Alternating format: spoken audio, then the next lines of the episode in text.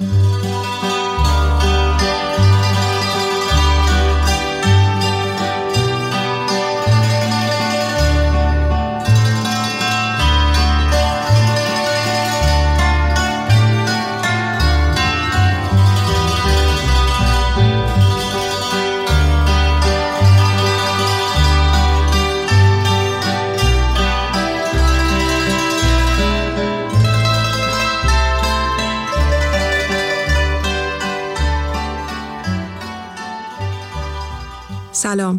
من ساکورا هستم و این دومین اپیزود پادکست چیچکاست.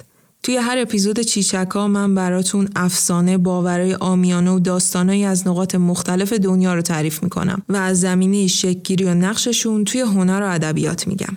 همین اول کار تشکر می‌کنم از همه کسایی که اپیزود قبلی رو گوش کردن و نظرشون رو به هم گفتن چیچکا رو معرفی کردن پیشنهاداشون واسه پیشرفت پادکست رو به هم گفتن و راهنماییم کردن داستانه شهر و منطقهشون رو برام تعریف کردن و اون عزیزایی که حواسشون به چیچکا بود و سراغ اپیزود جدید از من گرفتن. از همتون خیلی خیلی خیلی ممنونم و منتظر شنیدن نظرتون راجع به این اپیزودم هستم. اگه داستان و افسانه جذابی توی شهر و منطقتون هست بی معطلی برام بنویسیدش. راه های ارتباطی چیچکا ایمیل و کامنت کست‌باکس و بقیه اپلیکیشن های پادگیر بود که حالا اینستاگرام و توییتر هم بهش اضافه شده. چیچکا یه channel تلگرام هم داره که اطلاعات بیشتر و یه سری عکس و موزیکایی که تو پادکست استفاده میشه و اینجور چیزا رو می‌تونید اونجا ببینید. آدرس ایمیل و لینک همه شبکه های اجتماعی توی توضیحات اپیزود هست. البته با سرچ کردن چیچکا پادکست به انگلیسی توی همه این شبکه های مجازی که گفتم هم می‌تونید پادکست رو پیدا کنید. خب دیگه این اپیزود رو شروع کنیم. چیچکای دوم رو میشنوید از مکزیک. افسانه یورونا زن همیشه گریان. راستی موقع گوش کردن حواستون به این باشه که یه قسمت از این اپیزود احتمالا برای بعضی ناخوشاینده.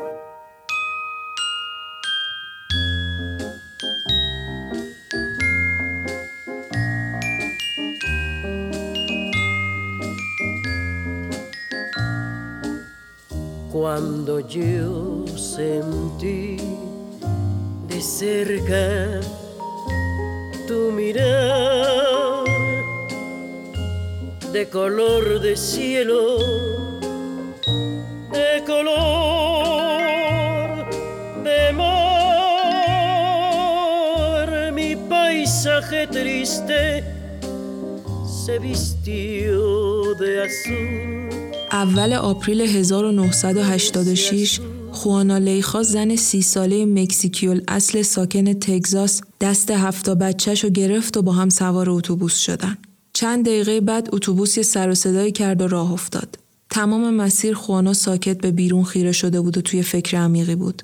تا وقتی که دختر 6 سالش گفت مامان رسیدیم باید همینجا پیاده شیم.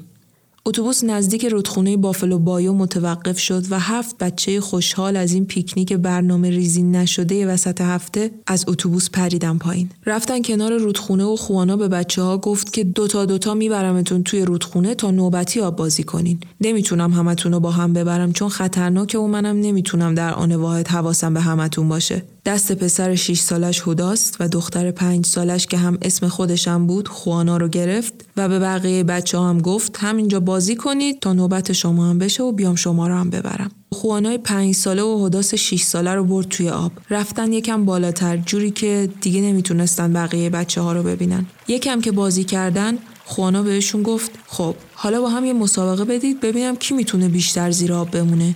یک دو سه بچه ها سرشون رو توی یه لحظه بردن زیر آب و اونجا بود که خوانا یه دستشو گذاشت روی سر هوداس و اون یکی دستشو گذاشت روی سر خوانا و تلاش کرد که زیر آب نگهشون داره و خفشون کنه. بچه ها زیر آب دست و پا می زدن و تقلا می کردن.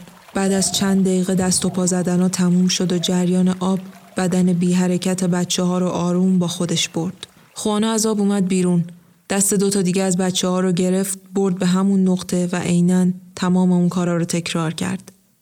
برگشت که ستا بچه دیگر رو ببره که دید دختر نه سالش الویزا نیست. پرسید که خواهرتون کجاست؟ گفتن که رفته سنگ جمع کنه همین دور وراست. الان برمیگرده.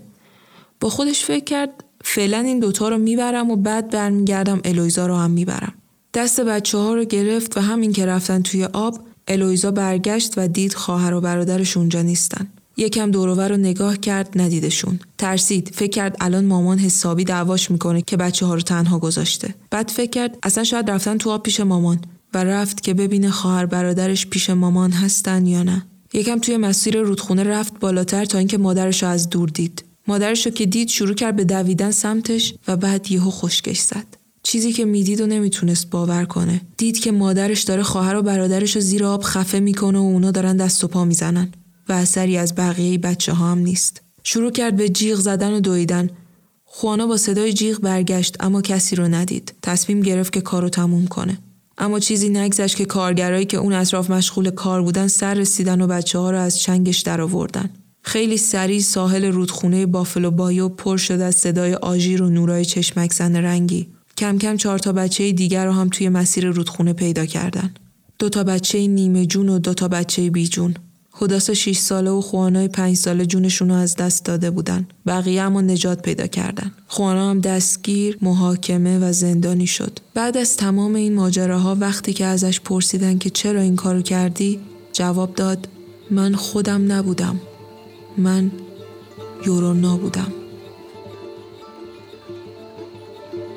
No sé qué tienen las flores las flores del campo santo.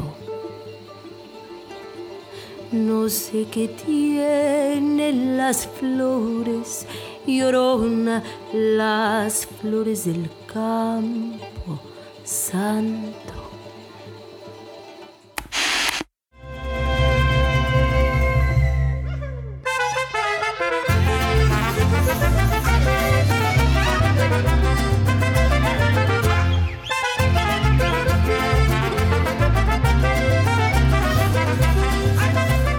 وقتی اسم مکزیکو میشنوید اولین چیزی که میاد توی ذهنتون چیه؟ کاکتوس های بلند وسط زمین های خشک پر از خار و خاشاک، غذاهای مکزیکی، امپراتوری های آستک و مایا، جشن روز مردگان با گلای نارنجی و شم و اسکلت های نقاشی شده و گلگلیش، مهاجرای غیرقانونی و دیوار آمریکا یا کارتلای مواد مخدر و سریال نارکوز به مکزیک میگن سرزمین افسونگر.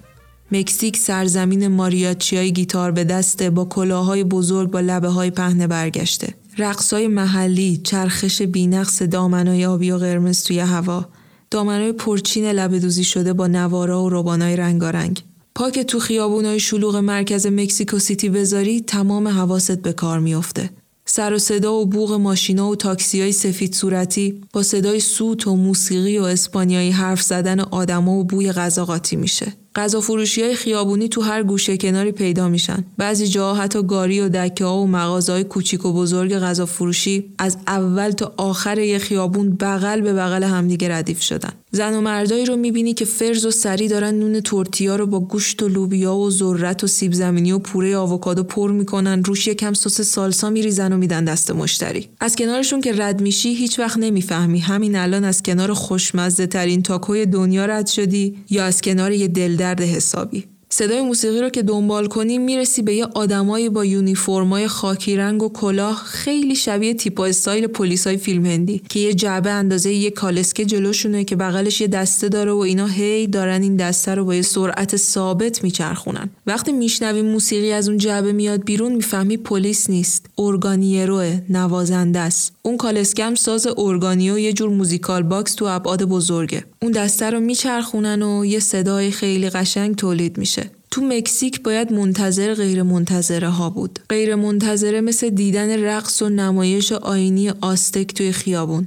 مردای با لباس سنتی که تاجی از پرای بلند روی سرشونه انگار که یه تاووس دمش رو سرشون باز کرده باشه. توی یه دستشون کندرسوزه و توی اون یکی دستشون شاخه های معطری مثل رزماری. یه مراسم دو نفره چند دقیقه‌ای که توش با کشیدن این شاخه ها به بدن آدما بدیا رو ازشون دور می‌کنن.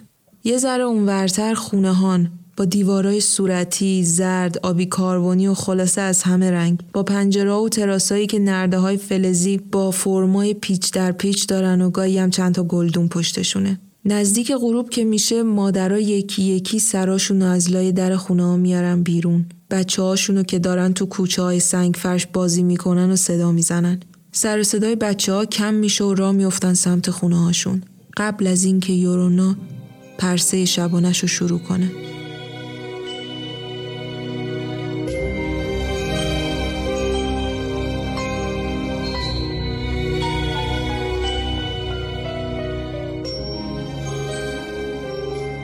در گذشته های خیلی دور دختر جوون و خیلی زیبایی به اسم ماریا توی یکی از روستاهای کوچیک مکزیک زندگی می کرد. ماریا اونقدر زیبا بود که به مردای روستای خودشون اصلا نگاه هم نمینداخت. می‌گفت من اگه یه روز بخوام ازدواج کنم قطعا با خوشتیبترین و جذابترین مرد ازدواج می‌کنم. روزا همینجوری می‌رفت و میومد تا اینکه بالاخره یه روز مرد رویاهای ماریا از راه رسید. یه رنچروی جوون و خوشقد و بالا که پسر یه زمیندار ثروتمند از روستاهای جنوبی بود. رنچرو هم به زمیندارا و گلهدارا که معمولا وضع مالی خوبی هم داشتن میگن. این رنچرو سوارکار ماهری بود. اونقدر که اصلا اسب رام سوار نمی‌شد. اگه اسبش رام می‌شد ردش می‌کرد بره. بعد با کمند میافتاد دنبال اسبای وحشی. می‌گفت اصلا اسب باید نیمه وحشی باشه تا در خور سواری دادن به یه مرد واقعی باشه. گیتار می‌زد و صدای خوبی هم داشت. دیگه یه دختری که قرنها پیش توی یه روستای کوچیک توی مکزیک زندگی می‌کرده چی می‌خواست از این بیشتر؟ بله یه حلقه. ماریا تصمیمشو گرفت. گفت این همونیه که من می‌خوام ولا غیر. هیچی. از فرداش که این رنچه رو میومد سمت ماریا یا سر راه می‌دیدن همدیگر رو ماریا رو برمیگردوند و راهشو کج می‌کرد. رنجرا هم اول هر چی پیغون پسخون فرستاد جواب نگرفت. بعد هر شب گیتار رو می‌زد زیر بغلش و می‌رفت زیر پنجره ماریا شروع می‌کرد به گیتار زدن و خوندن آهنگای عاشقانه بلکه بیاد دم پنجره نیم نگاهی بندازه نیومد. هدیه های گرون قیمت فرستاد براش وا کرده پس فرستاد. رنچرو دیگه درمونده و البته یکمم کیفور و سرخوش از این بازی شکار سخت و فتح سرزمین های دست نیافتنی که ماریا واسش را انداخته بود با خودش گفت ای ماریای متکبر کل شق من به دستت میارم. حالا وایسا و ببین چجوری قلب تو مال خودم می‌کنم. قسم می‌خورم که کاری کنم که با هم ازدواج کنی. این حرفا رو می‌زد قافل از اینکه ناخواسته داشت طبق برنامه ریزی های ماریا رفتار می‌کرد. خلاصه همه چیز طبق نقشه پیش رفت.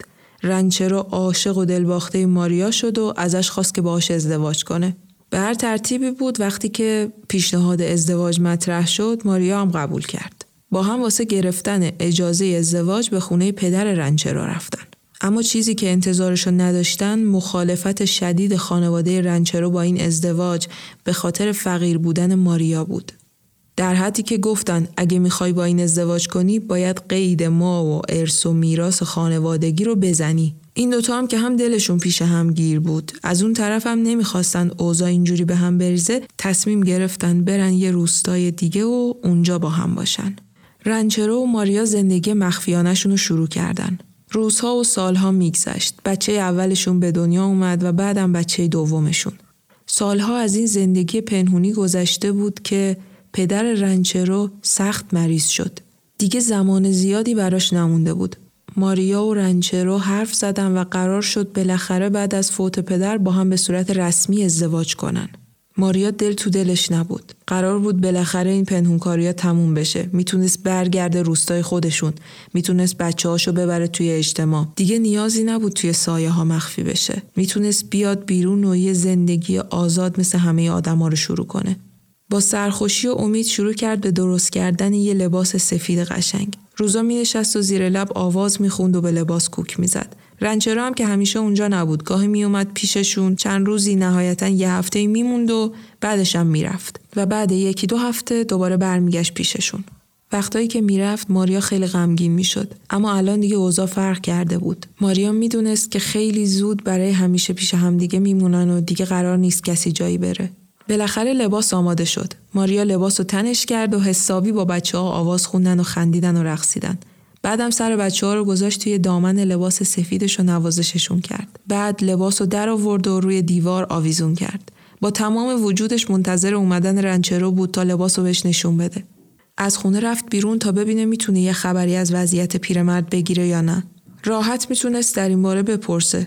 پیرمرد به خاطر ثروتش تو اون حوالی حسابی معروف بود و کسی هم نمی‌دونست. این مردی که با ماریاست و فکر می‌کنن شوهرشه پسر اون پیرمرده. با خودش فکر کرد این سری رنچرو یکم دیر کرده. شاید پیرمرد اوضاعش وخیم شده. بهتره بره بیرون و ببینه چیزی دستگیرش میشه یا نه. رفت پیش همسایه و سر حرف و باشون باز کرد. اما وسط حرفا چیزی شنید که دنیا رو سرش خراب شد. فکر کرد داستان ازدواجش رو همه فهمیدن.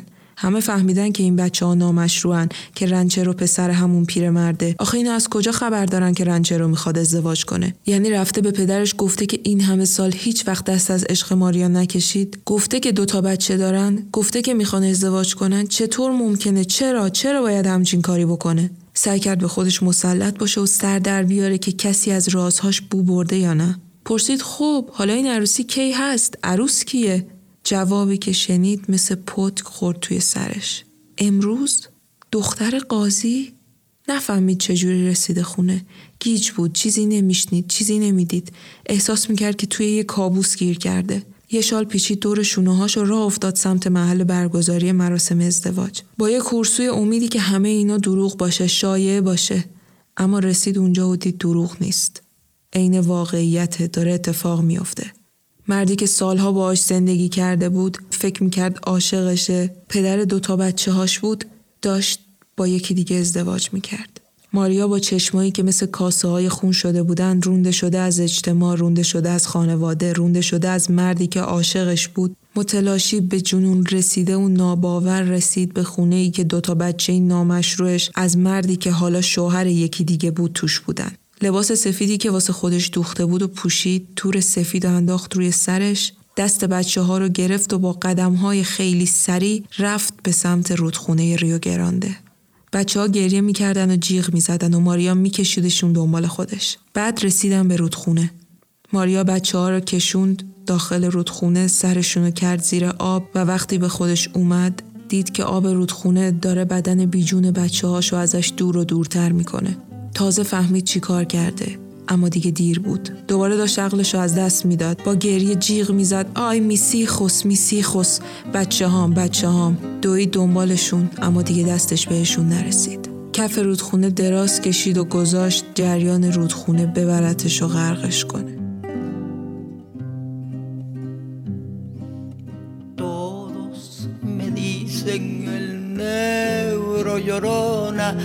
Negro pero cariñoso. Todos me dicen el negro llorona, negro, pero cariñoso. Yo soy como el chile verde llorona picante, pero sabroso yo soy como el chile verde llorona picante, pero sabroso. Ay, de mi llorona, llorona, llorona. فردا صبح یه مرد رهگذر وارد روستا شد و خبر داد که بدن بیجونه یه زن با لباسهای سفید کنار رودخونه حاشیه روستا پیدا شده و اینجوری بود که فهمیدن ماریا مرده.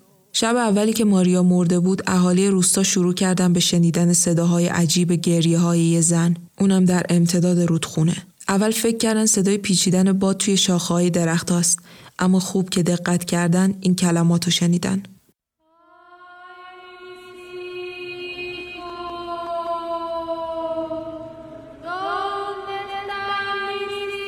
بچه هام بچه هام کجا هستن؟ بعضی هم یه زنی رو دیدن که با لباسای سفید دورور رودخونه پرسه می‌زنه. لباسای دقیقا شبیه لباسای ماریا. تو خیلی از شبای تاریک دیدنش که با گریه دنبال بچه هاش میگرده. اما بیشتر از این که ببیننش صداشو شنیدن.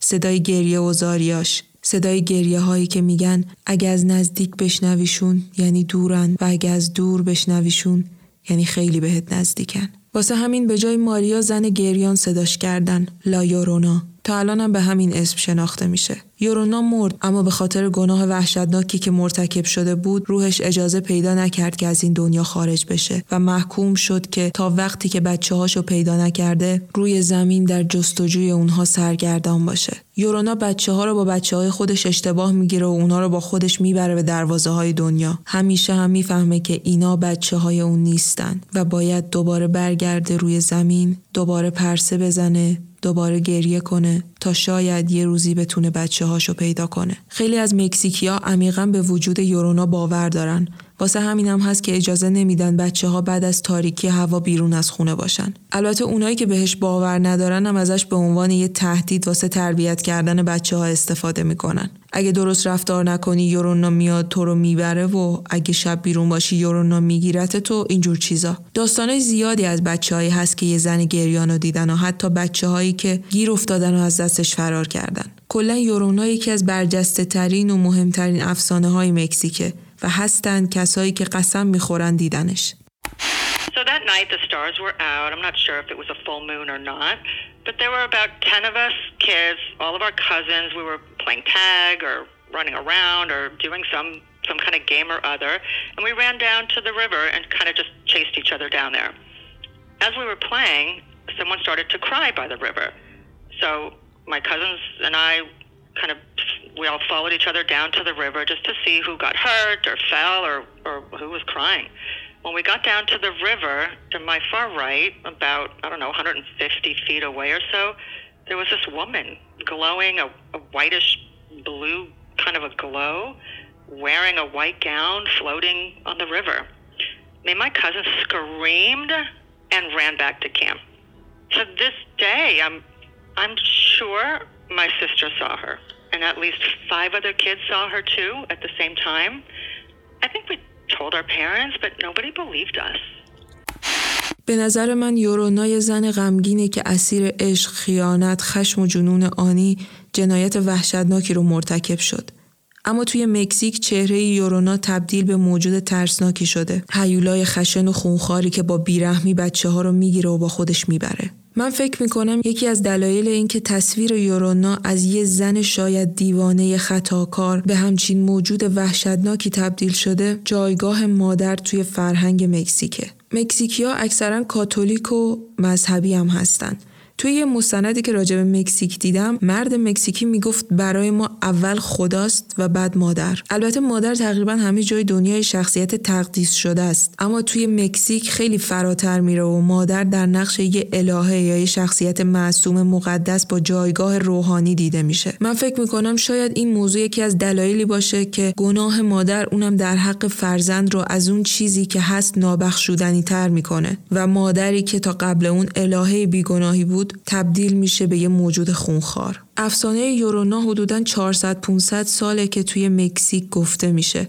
این افسانه روایت ها و داستان های خیلی خیلی زیادی داره که توی جزئیات با هم فرق دارن اما کلیات افسانه توی بیشتر این روایت ها یکیه این افسانه توی قرن 19 هم به صورت مکتوب در اومد و احتمالا معروف ترین اثر مکتوبی که ازش هستم یه نمایشنامه است به اسم لایورونا ریشه های این افسانه رو میشه توی فرهنگ آستک پیدا کرد. یکی از چیزهایی که فکر می‌کنن شاید افسانه یورونا از اونجا شکل گرفته باشه شگونهای آستکه شگونهای آستک هشت نشونه بدیومنی بودند که آستکا معتقد بودند که داره پایان امپراتوریشون رو پیشگویی می‌کنه. شیشمین شگون صدای گریه های شبانه زنی بود که برای فرزندانش گریه می‌کرد و می‌گفت آه ای فرزندانم شما را به کجا باید ببرم آه ای فرزندانم حالا دیگر خیلی دیر شده و اعتقاد داشتند که این گریه های الهه مادر آستک هاست که یه سرنوشت شوم برای ملت آستک رو پیش بینی می‌کنه. شخصیت یورونا بیشتر دستمایه ساخت فیلم های ژانر وحشت بوده مثل فیلم تلسم یورونا سال 2019 فیلم کیلومتر 31 سال 2006 و فیلم لا یورونا سال 2019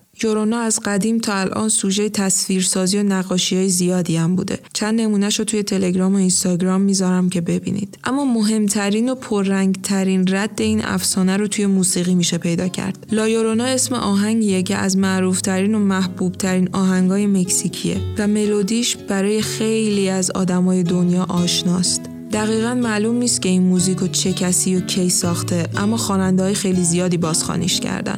مثلا چاولا وارگاس خواننده تاثیرگذار و معروف مکزیکی. چاولا وارگاس رو در حال اجرای ترانه لایورونا توی فیلم فریدا هم می‌تونید ببینید. کلا پیشنهاد می‌کنم که اگه به موسیقی ملل علاقه دارید حتما چاولا وارگاس رو بشنوید. جون باز، لیلا داونز، کارمن و کل خواننده دیگه این ترانه رو خوندن. این ترانه توی انیمیشن کوکو هم اجرا شده.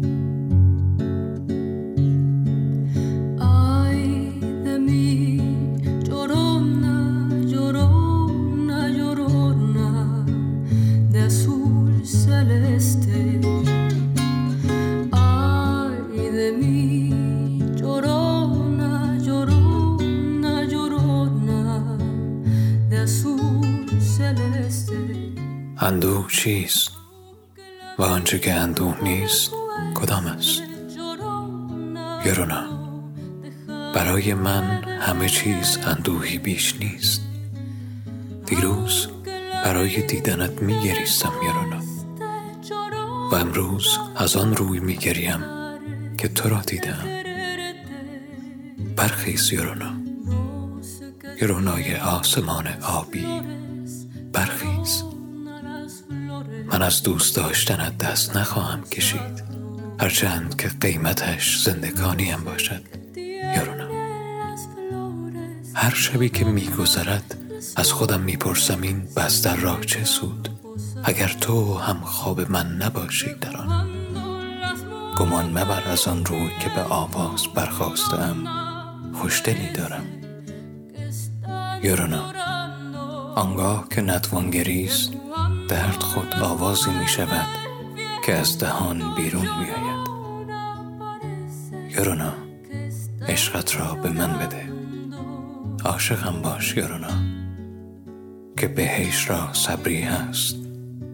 اما قلب من را نه.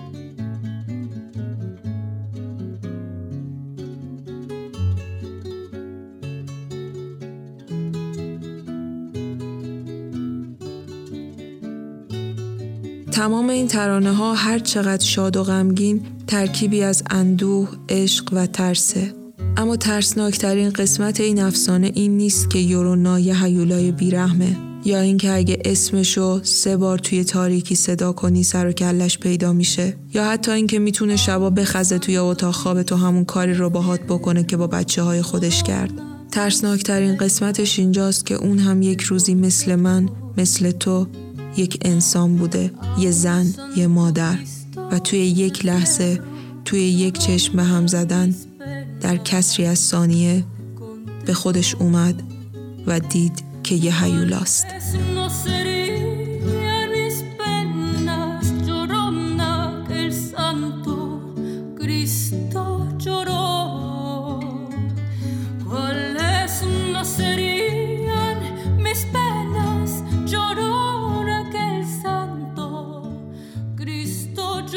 اپیزود دوم پادکست چیچکا رو شنیدید با عنوان افسانه یورونا زن همیشه گریان. کاور جذاب این اپیزود رو رها طراحی کرده و ترجمه لایورونا رو با صدای پویا شنیدید. ممنونم که پادکست چیچکا رو گوش می‌کنید. تا چیچک بعد خداحافظ.